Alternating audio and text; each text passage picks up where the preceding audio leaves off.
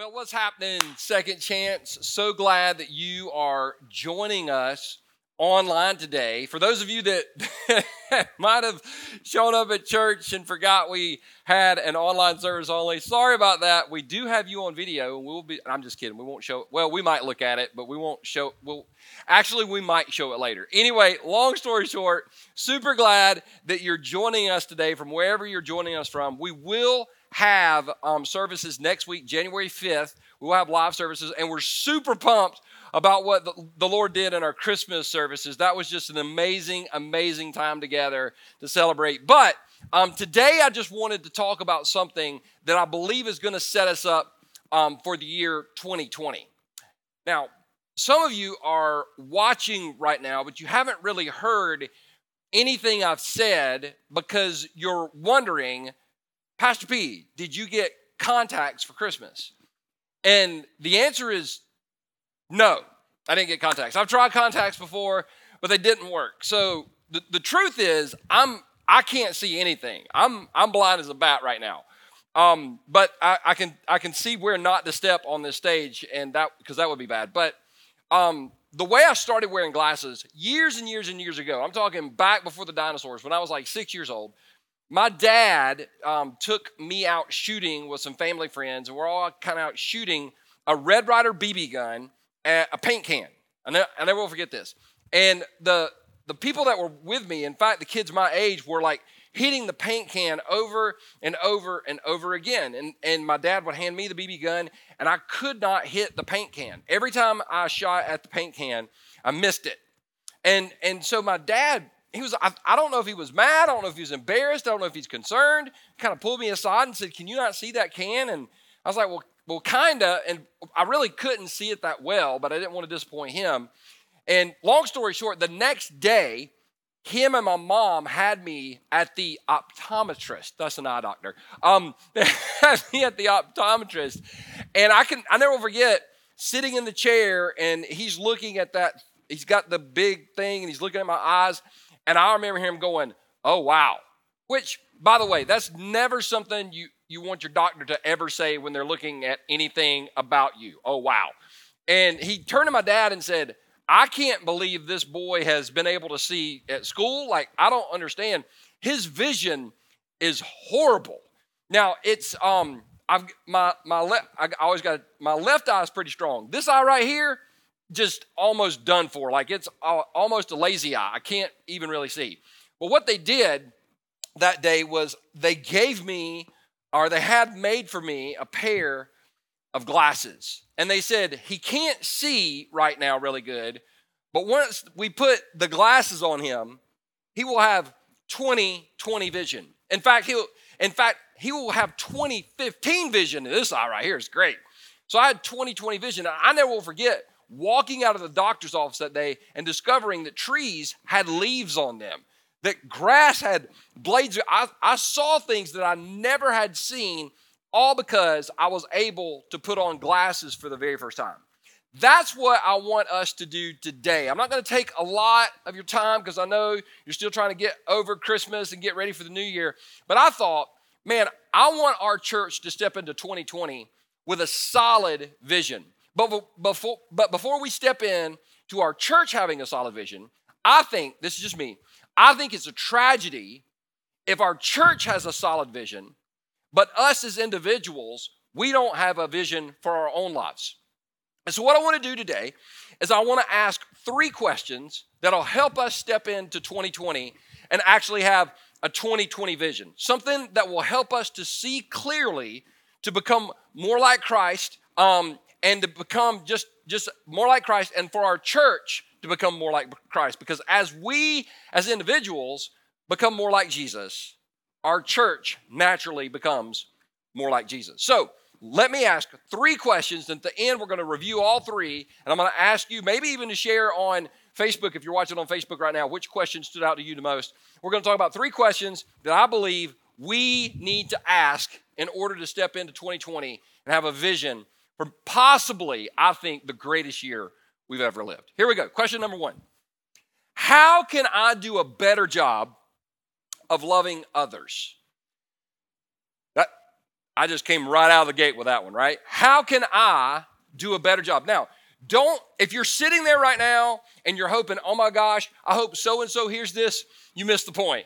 It, this is all about us. This is deeply personal. You know how some people say, don't take this personally? I want all of us to take this personally. How can I do a better job of loving others? Because, well, let me set up this way. The very first football game, college football game, uh, Division One college football game I ever went to was the Clemson South Carolina game in 1981 at Williams-Brice Stadium when Clemson was going undefeated. Um, my dad took me and my mom down there to the football game. Now, on the way, this is my I've never been to a college football game before in my life. On the way down, I was kind of curious how will I be able to tell? Now, it's kind of ridiculous to think about this right now, but I was, you know, I never had seen, we didn't have social media or anything like that. How will I be able to tell who's a Clemson fan and who's a Carolina fan? But once I got there, it was really easy to distinguish the difference. I mean, the Clemson fans had on orange, um, the Carolina fans had on garnet and, and black, right? At the end of the game, Clemson fans were happy, Carolina fans were sad. Nothing has changed in like 30 years. Anyway, uh, um, I, I was able to tell who was pulling for who by what they were wearing. Now, all of us have certain things that we wear that identify us with certain tribes, like maybe it's a Nike, you know, t-shirt or Adidas shoes and people can look at it and say, "Oh, they're a Nike fan or an Adidas fan or they like that music group or whatever." But what is it that sets us apart as followers of Jesus? Like what is the identifying mark that really does distinguish us as being a follower of Jesus Christ? Is it is it a, a cross necklace? It is is it the tattoo that says it is finished? I mean, all those things they do make a statement. But at the end of the day, Jesus clarified this. In fact, he gave a solid vision on this in two verses, which if I've came back to two verses over the past three and a half, four years, these are the two verses that I come back to over and over and over again. Imagine this scenario. Jesus is sitting at the table and he's participating in what we now call the Lord's Supper. This is the night before he is crucified. This is the night before he's going to be publicly shamed and executed. And he's talking to his disciples about some things and he says he says this and if you've been in church world, you've heard this for so many times, but I don't want you to look at it and put your mind on automatic pilot. I really want us to take into consideration what Jesus is saying in these verses because they're loaded. Watch this. So now, this is Jesus talking to his disciples.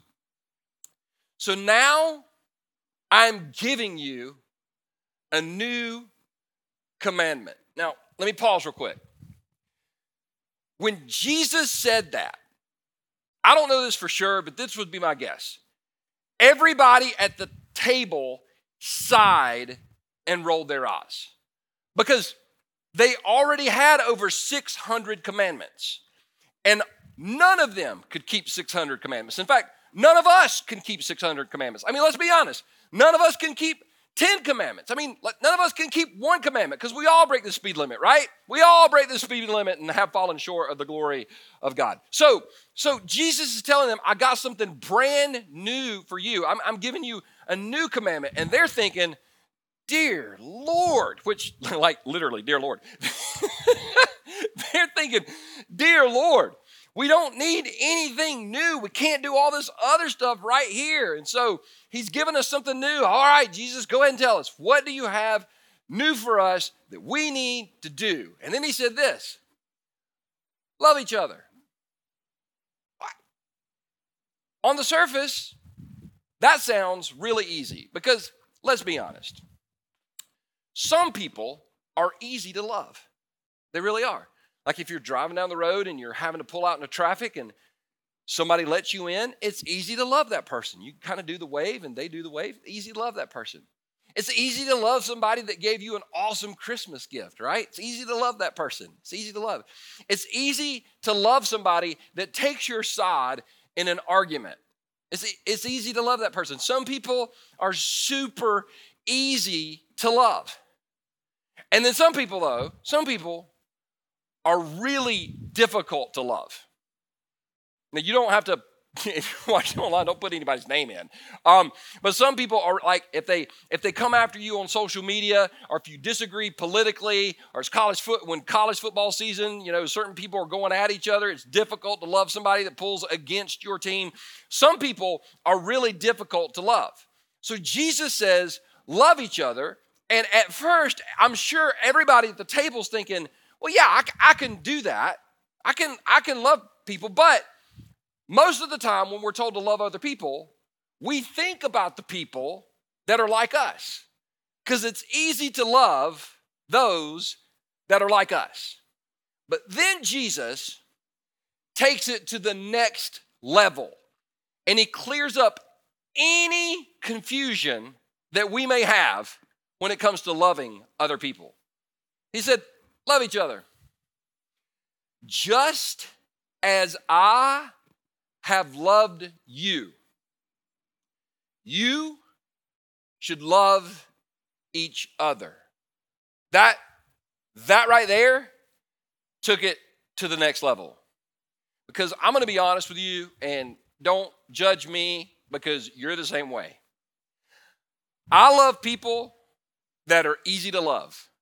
And I love people that love me back. But but people that are angry or bitter or, or whatever, I, I have a hard time loving people. Somebody that's attacking, I have a hard time loving those people. But Jesus tells the disciples, hey, the way I've loved you, which by the way, let me pause, and this isn't going to come up on the screen, but I'm just going to share two things. Jesus loves us unconditionally and unceasingly. I'll say it again. Jesus loves us unconditionally meaning there's nothing that any of us can do to separate us from the love of God. And He loves us unceasingly, meaning He'll never stop loving us. And Jesus said, The way I've loved you, that's how you're supposed to love other people. Now, imagine who's sitting at the table with him. There's Matthew. And I'm sure Jesus may have locked eyes with Matthew, and Matthew locked eyes with Jesus. And Matthew remembered, you know, when I met Jesus, I was a tax collector and, and everybody had given up on me. But when everybody had given up on me, Jesus still loved me. And that's the way Jesus wants me to love other people. If Jesus didn't give up on me, then he doesn't want me to give up on other people. And I'm, I'm saying this for somebody watching today that you feel like Jesus has given up on you. Just think back to the table where Matthew is sitting. Jesus didn't give up on Matthew. Jesus hasn't given up on you either. Jesus loves you as much as more than you could ever imagine. And then he's looking at Matthew going, That's how you need to love other people. I'm sure Jesus locked eyes with Peter. Here's what's crazy Peter's greatest sin hadn't even happened yet. The denial, he den- after this, he denied Christ three times. And Jesus still loved and pursued him after the resurrection. So Jesus is looking at Peter going, You know, I love you right now. Jesus is looking at Thomas, who doubted the resurrection ever took place. And he's going, Thomas, you got to love people, even when they doubt, even when they deny, even when they turn away. That's Jesus' command for you and me. The, he said, love one another. And then he says this, then he says this, and this for me, this for me, when I first really realized it, was the kicker. Your love for one another will prove to the world you are my disciples. That's what he said. He didn't say, your music selection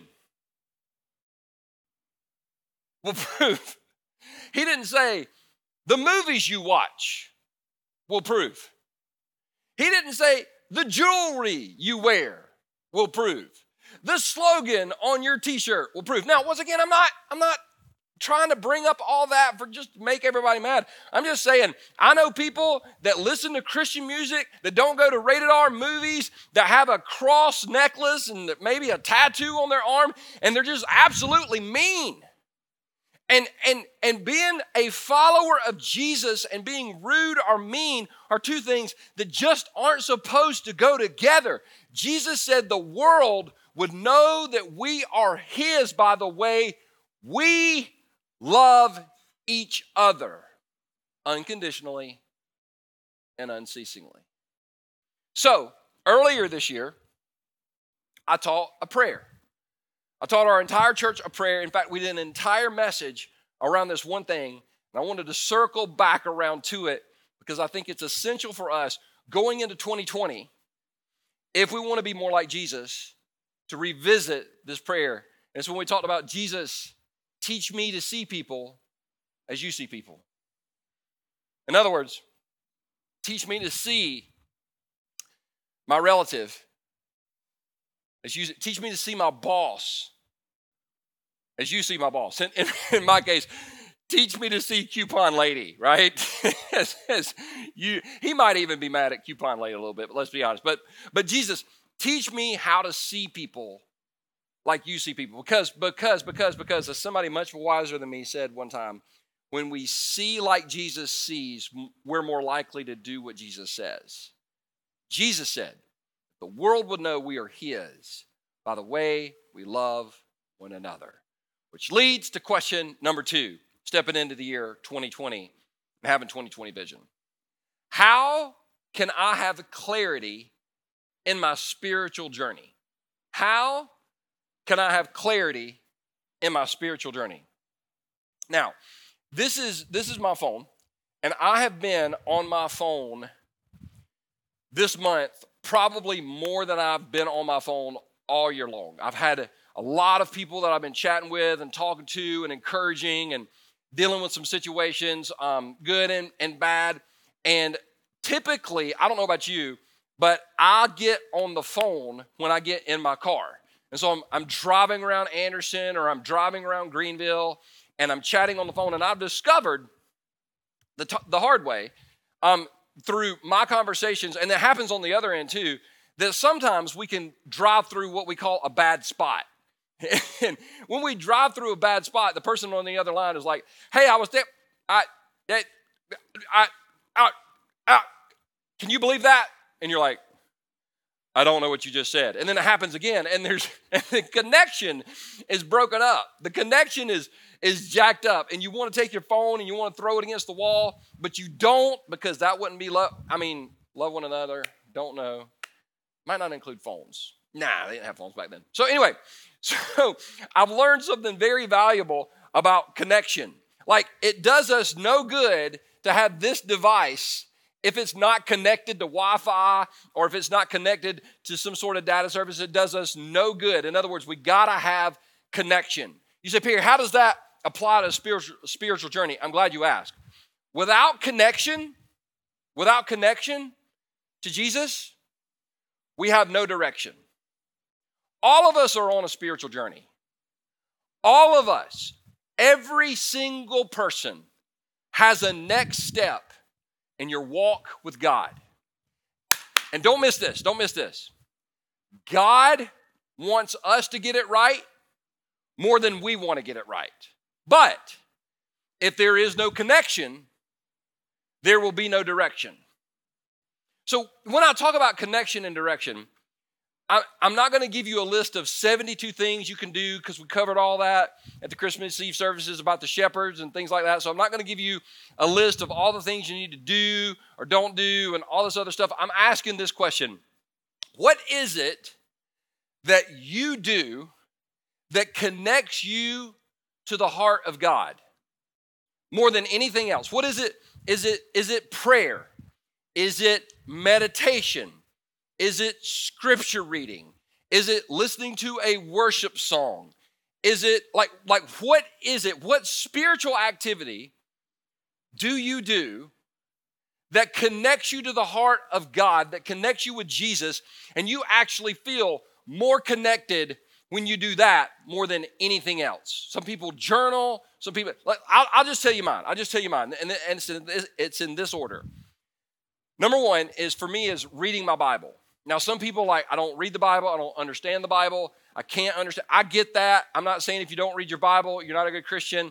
I will say that there are some translations. Um, the translation that I preach out of every week uh, is the New Living Translation. In my opinion, it's the easiest translation to understand. If you have trouble uh, reading the Bible because you don't understand the Kingeth, Jameth, English, Englisheth, you can go to the New Living Translation and it's super easy to understand. Anyway, but for me, I've always enjoyed the Bible. I've always, I've, I've always felt connected with Jesus. I love listening to worship music if I want to feel connected. Um, and there are just times, I don't know if this has ever happened to you, but I've been riding down the road and I'm by myself and the worship song's playing and it just hits me like the reality of what I am singing or what, because I always sing with my worship music. I'm the greatest singer in the world in my truck.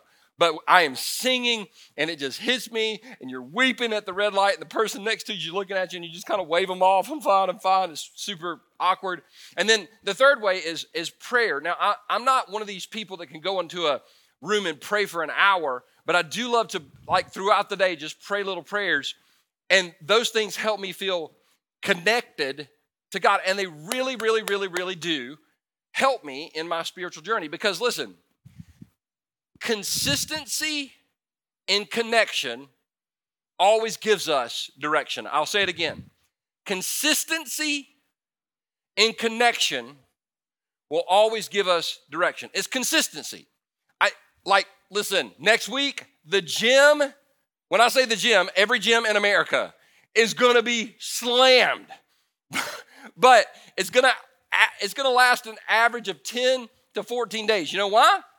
Because people are gonna go and they're not gonna have a six pack abs, right? So they're gonna go get a six pack and go home. They're not gonna have six pack abs in 10 days. So they quit. But everybody that's been in the gym or the fitness world knows it's consistency. The same thing in our walk with Jesus. Consistency and connection leads to direction. Because I'm gonna be honest, I'm gonna tell y'all something Probably no pastor may have ever said before, but there's some days I read my Bible and I don't feel like I got anything out of it.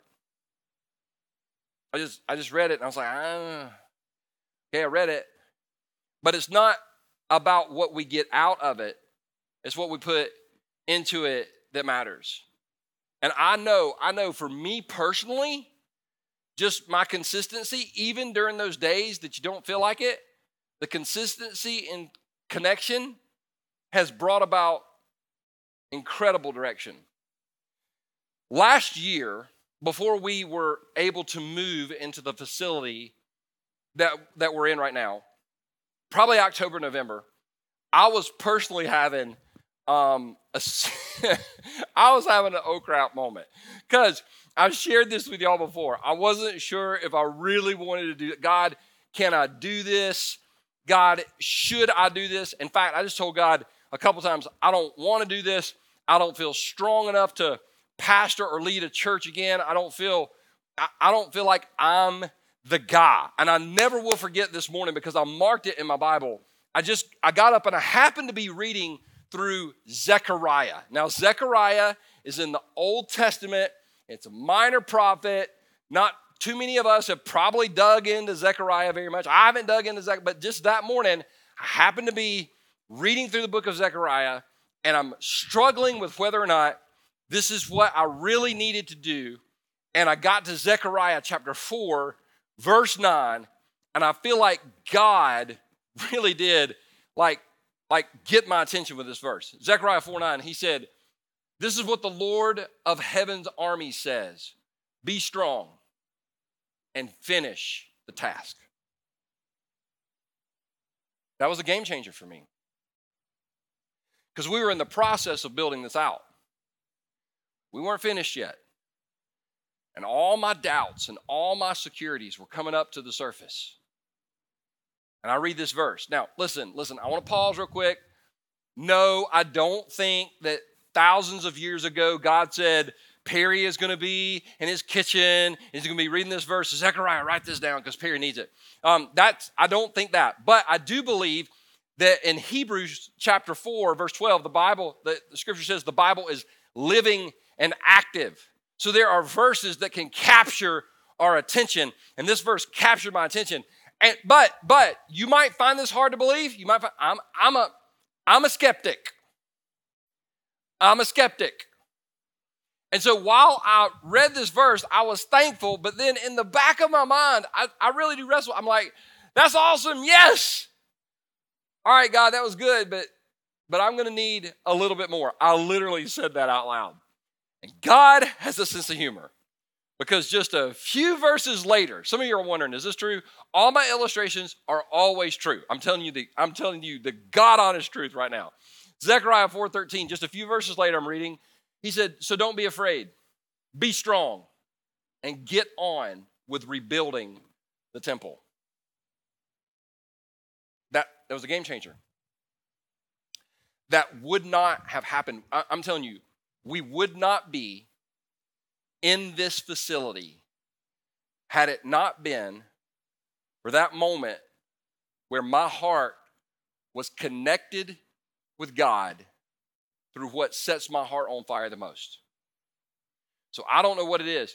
Maybe this is my challenge. I'm not saying you have to do this. God loves you whether you do this or whether you don't. I'm just telling you. I'm just telling you that at the end of the day, if you will take 10 minutes as soon as you get up and do whatever it is that connects you to the heart of Jesus, your, your days will be better. Because listen, listen, at the end of the day, a disciple is someone who follows Jesus. It's not somebody who has a bunch of theological knowledge and can talk in Greek. A disciple is someone who simply follows Jesus. And once again, as someone much wiser than me said one time, following Jesus will make your life better. Following Jesus will make you better at life. Following Jesus will make your life better. Following Jesus will make you better at life. I know that's true for me. It's how I try to start my day out every single day. Maybe it's 10 minutes, 10 minutes reading your Bible, 10 minutes listening to worship music. Maybe it's five minutes listening to worship music, five minutes reading your Bible. Maybe it's three minutes listening to a worship song, three minutes reading your Bible, three minutes. I don't care what it is, but you, if you could figure out a way to start your day, the first five to 10 minutes, with establishing a connection, the direction for your life spiritually will go to brand new levels.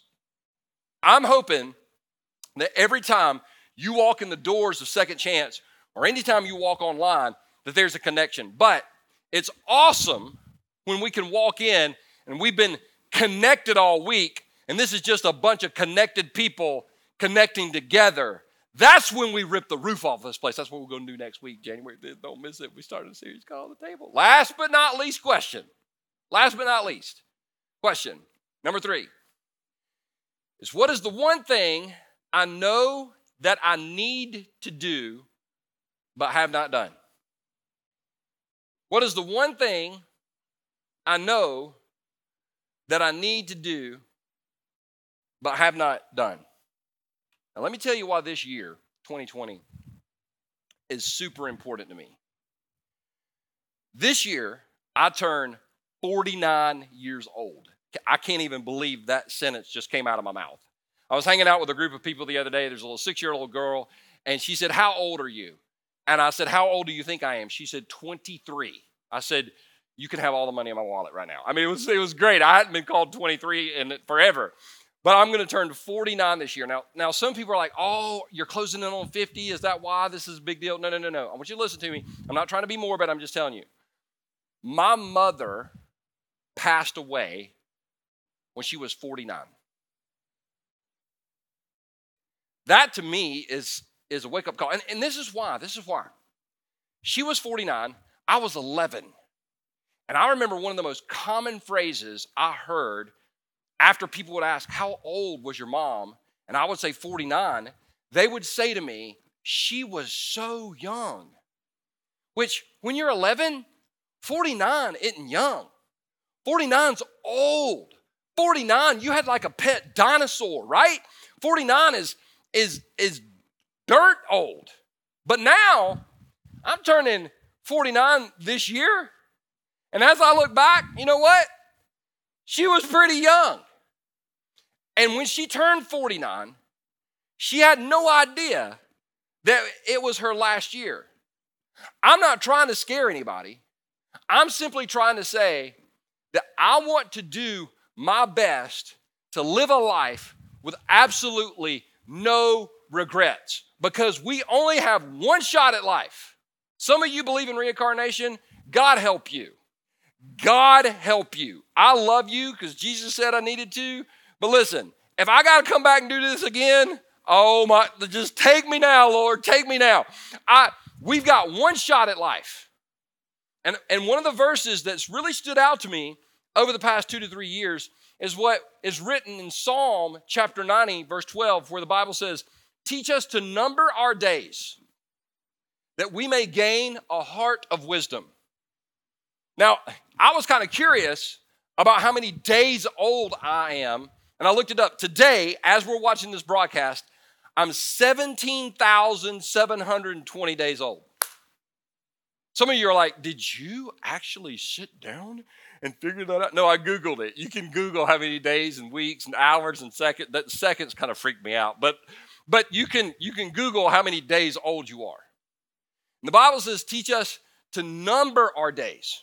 In other words, to understand that our days are numbered, not in a scary way, but in a way that causes us to live life with no regrets. Because what is, what is that one thing that we need to do? We know we need to do it.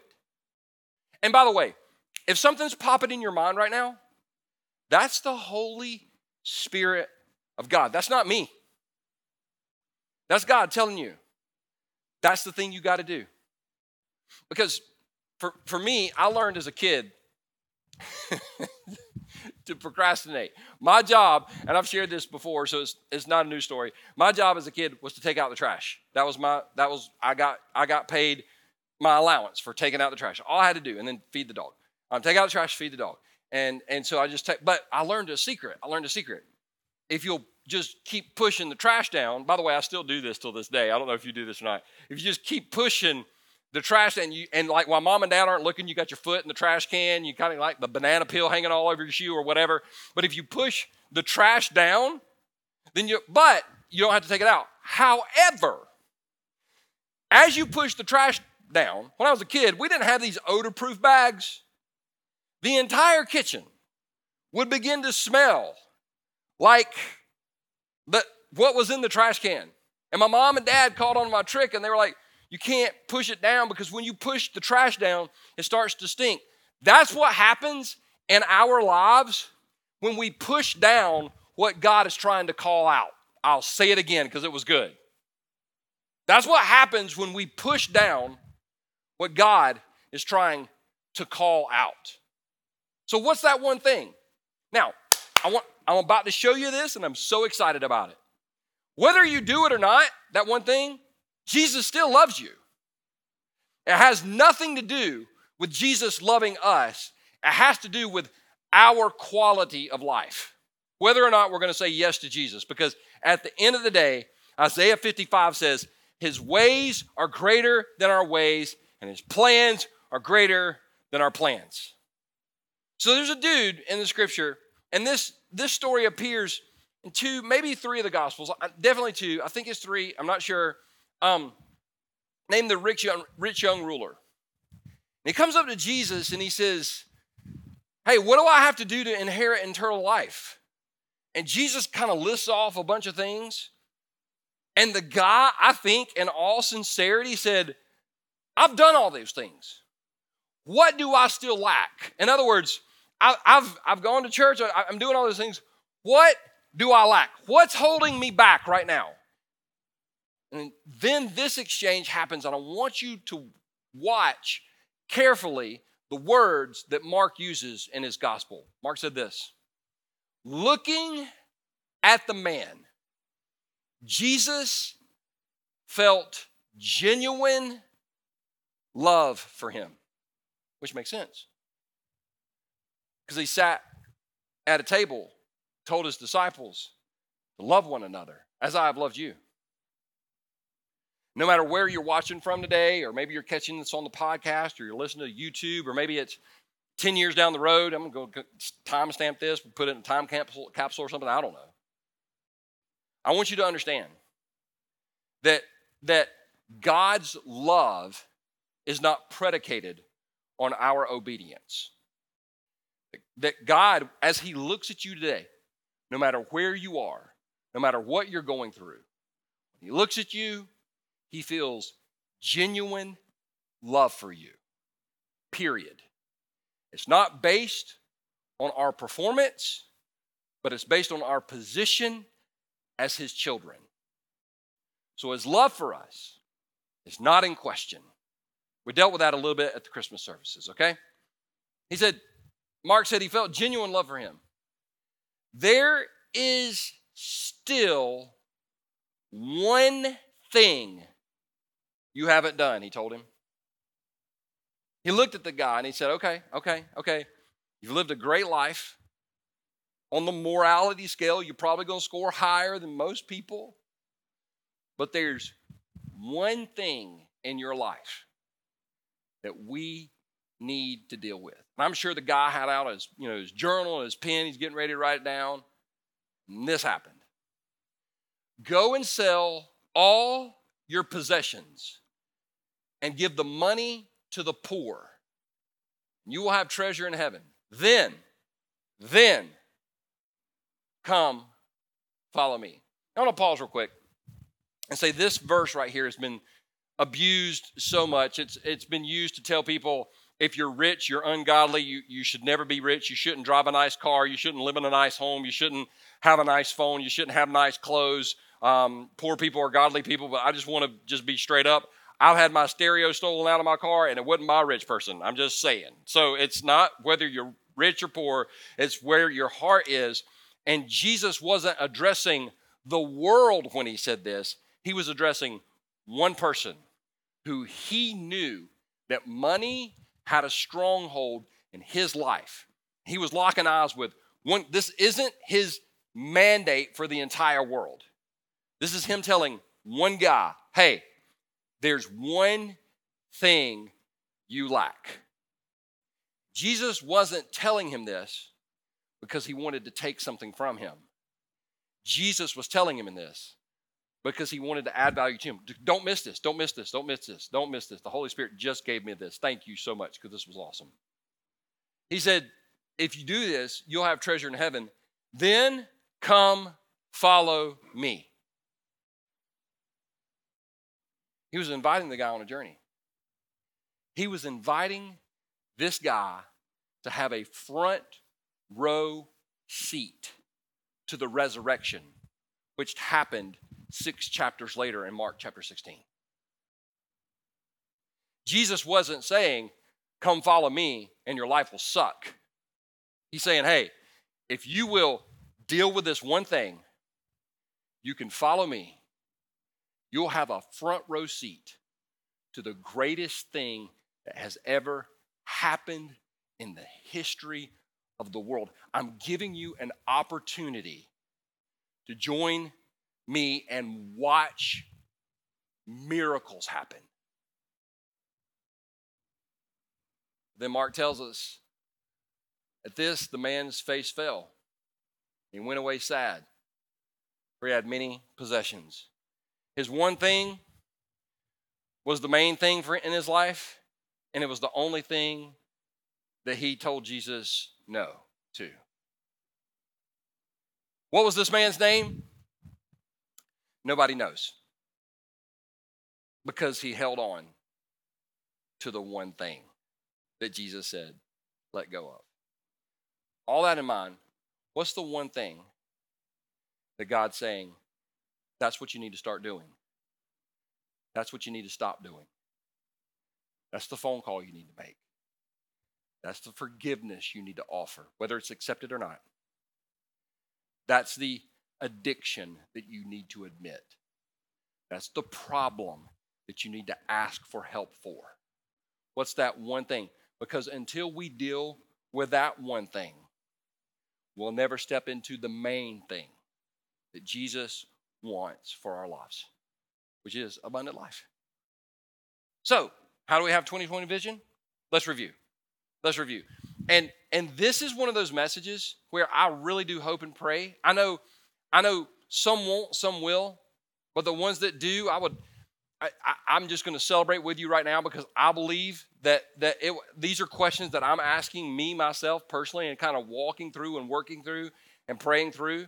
And if you'll get by yourself for 15 to 30 minutes at some point over this next week, maybe even today, if you do it today, you know, right? Procrastination is assassination on the future that God wants for our life. So if we'll just do it today um, and get some clarity, it'll be awesome. But let's just review the three questions really quick. Number one, how can I do a better job of loving others? And that's a great, great question for all of us to ask. Jesus, how can I do a better job of loving others? Jesus, help me to see people like you see people? That question will absolutely change the way that other people see Jesus because they see him through us loving them. The second question we ask is how can I have clarity in my spiritual journey? And remember, clarity comes from connection. Without connection, there's no direction. So, what can we do for five to 10 minutes a day, every day, that connects us to the heart of Jesus. Because through consistency in connection is where we find our direction in our walk with God.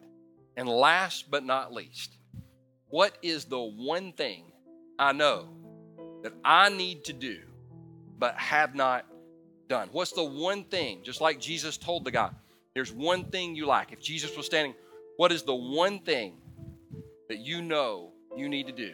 I've got my one thing, I've got it. God is working on it with me.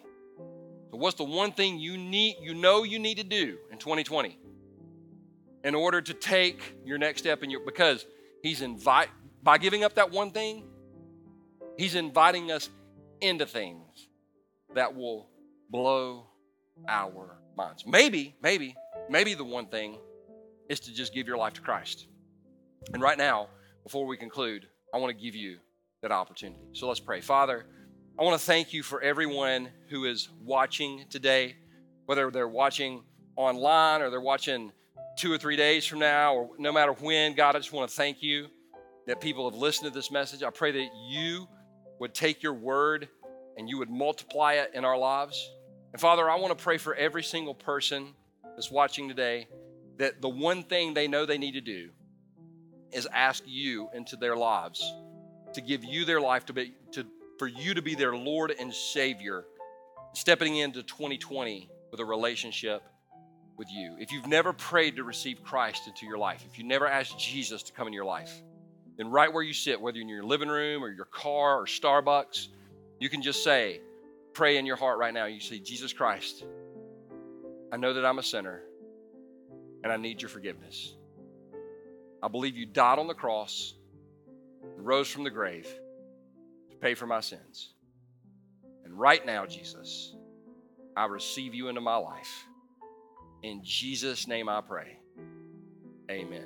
Hey, if you prayed that prayer, if you're watching on my Second Chance website, if you'll just hit the hand raise emoji. If you're watching on Facebook, if you'll do just the little hand raise, just so we can know that you prayed to receive Christ. I want to celebrate with you. Others of you, um, I hope and pray you'll take these three questions today or this week and work through them. And for everybody else, remember, we're starting live. We'll be here live and online, but we'll have services January 5th, starting a brand new series called The Table, 8.30, 10, and 11.30. 2020 is going to be an incredible year.